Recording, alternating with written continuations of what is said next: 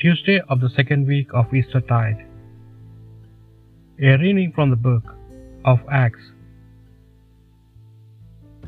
The whole group of believers was united, heart and soul. No one claimed for his own use anything that he had, as everything they owned was held in common.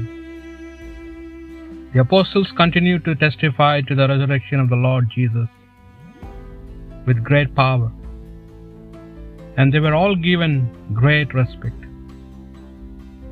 None of the members was ever in want, as all those who owned land or houses would sell them and bring the money from them to present it to the apostles.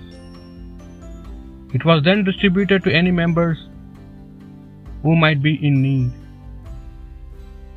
There was a Levite of Cypriot origin called Joseph, whom the apostles surnamed Barnabas, which means son of encouragement. He owned a piece of land and he sold it and brought the money and presented it to the apostles.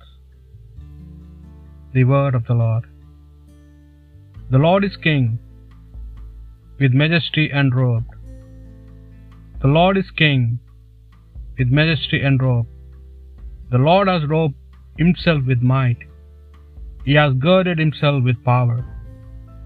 The Lord is King, with majesty enrobed. The world you made firm, not to be moved. Your throne has stood firm from of old. From all eternity, O Lord, you are. The Lord is King, with majesty enrobed. Truly your decrees are to be trusted. Holiness is fitting to your house, O Lord, until the end of time. The Lord is King, with majesty enrobed.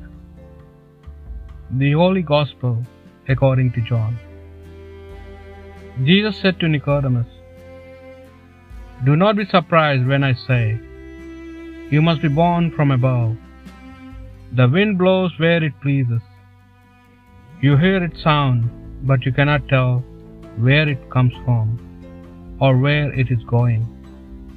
That is how it is with all who are born of the Spirit. How can that be possible? asked Nicodemus. You are a teacher in Israel, and you do not know these things, replied Jesus. I tell you most solemnly, we speak only about what we know, and witness only to what we have seen, and yet you people reject our evidence. If you do not believe me when I speak about things in this world, how are you going to believe me when I speak to you about heavenly things? No one has gone up to heaven except the one who came down from heaven, the Son of Man who is in heaven. And the Son of Man must be lifted up, as Moses lifted up the serpent in the desert, so that everyone who believes may have eternal life in him. The Gospel of the Lord.